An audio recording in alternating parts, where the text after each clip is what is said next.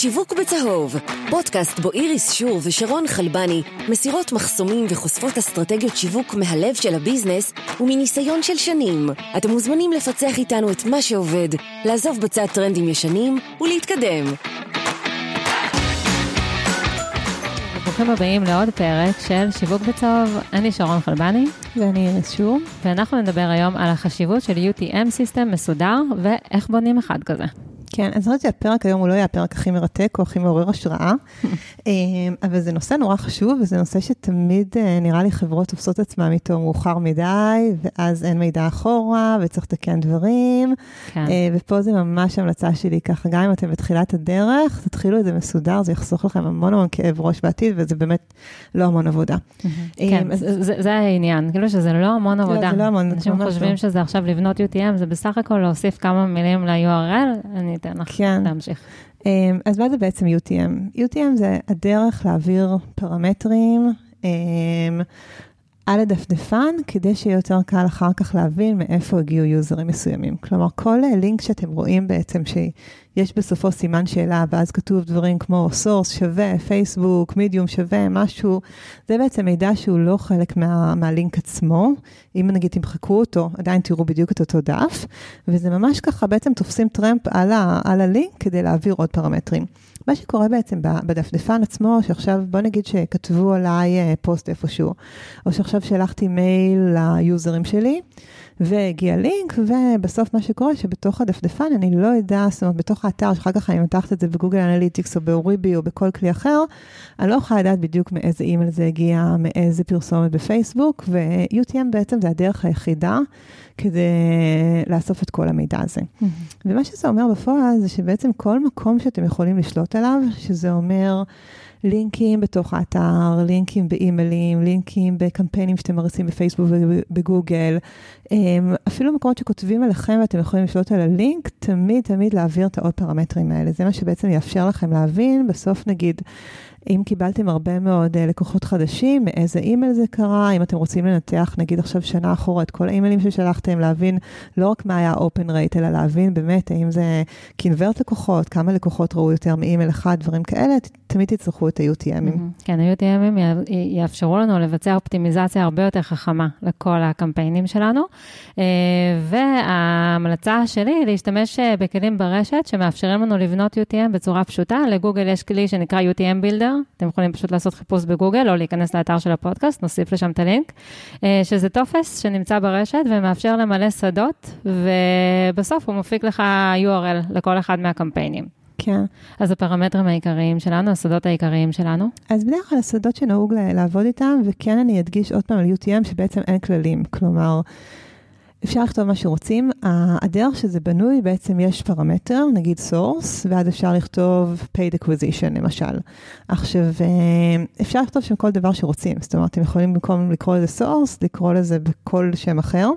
אין שום אכיפה על ה-UTM, אבל כן, אני חושבת שאין שום סיבה בעולם לא להיצמד לקטגוריות הרגילות. Mm-hmm.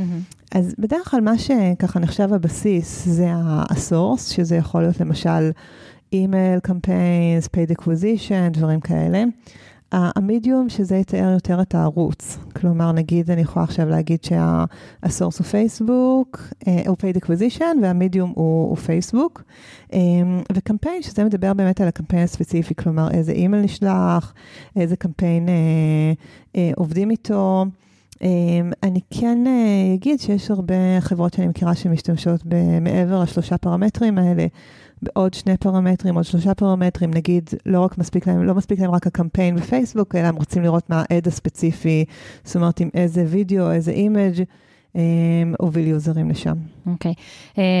וכמה עקרונות מרכזיים שחשוב אה, להקפיד עליהם כשעובדים עם, אה, כש, כשיוצרים אה, UTM Systems.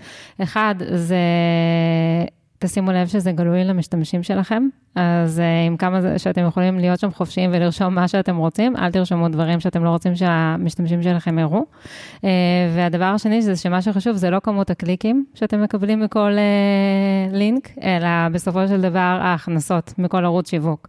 אז חשוב לחבר את הנתונים האלה ולקבל תמונה ברורה על האפקטיביות של הקמפיין. כן, אני גם אוסיף שבאמת נראה לי מאוד משמעותי לכתוב guidelines של UTMים, כלומר זה משהו שאנחנו כמו שאר החברות עשינו מאוחר מדי. פשוט הגדרנו בדיוק, ב, למשל ב source, שתמיד זה יהיה acquisition, במקום שנגדיר את זה פעם אחת בלא יודעת advertising, ופעם אחת במשהו אחר, ואיך מגדירים את הדברים, באיזה שמות משתמשים, כי אחר כך נהיה מאוד קשה לאחד בין דברים, שכל אחד משתמש בביטויים שונים, ופשוט אצלנו יודעים ש... כל פעם שיש איזשהו סוג של לינק, לא משנה מאיפה, נכנסים רגע למסמך הזה, עוקבים אחרי הכללים שם, אה, ואז לנו הרבה יותר קל לנתח את הדאטה. כן, שמור בפייבורט לכולם. אה, טוב, אז אנחנו סיימנו? כן, אני רק באמת אוסיף שכמו אה, שאמרנו בהתחלה, שווה מאוד לעשות את זה כמה שיותר מוקדם, גם אם אתם לא משתמשים בזה. כי, כי mm-hmm. מגיע היום שפתאום רוצים ללכת אחורה ולהבין מה קרה, ואין את ה-UTMים וזה נורא מתסכל. אז פשוט להתחיל אה, לעבוד מסודר ולהחליט שכל לינק שמוציאים יש לו UTM. כן, המילת מפתח זה לעבוד מסודר מההתחלה. כן. אבל בניגוד לדברים אחרים זה הרבה יותר קל באמת. כן. אמ, טוב, אז אה, למרות שרוב הלקוחות של אוריבי הם בארצות הברית ואירופה, אה, אנחנו מנצלות את הפלטפורמה הזאת של הפודקאסט בשביל אה, להתחבר לקהילה כאן בישראל, שאנחנו מאוד אוהבות ולומדות הרבה. וזאת הזדמנות גם לומר תודה על כל המידע שמשתפים איתנו ולתת בחזרה. אז אה, אם יש לכם אה, אתר תדמיתי או e-commerce עם למעלה מ-5,000 visitors בחודש, אנחנו מציעות לכם סשן אה, של 45 דקות עם ה-conversion expert שלנו, שיעזרו לכם לעשות אופטימיזציה ולנתח את פעילות האתר שלכם ולצאת עם תובנות משמעותיות. אז אם זה רלוונטי לכם, תיכנסו לאתר של הפודקאסט, yellowmarketing.xyz, תמלאו את הטופס וניפגש. ביי. אהבתם את הפרק? כדי לקבל את הפרק הבא ישר לנייד, הרשמו לתוכנית באפליקציית הפודקאסטים שלכם. ואם אתם כבר שם, אז דרגו וכתבו ביקורת על התוכנית, כדי שנוכל להשתפר ולייצר עבורכם תוכן משובח.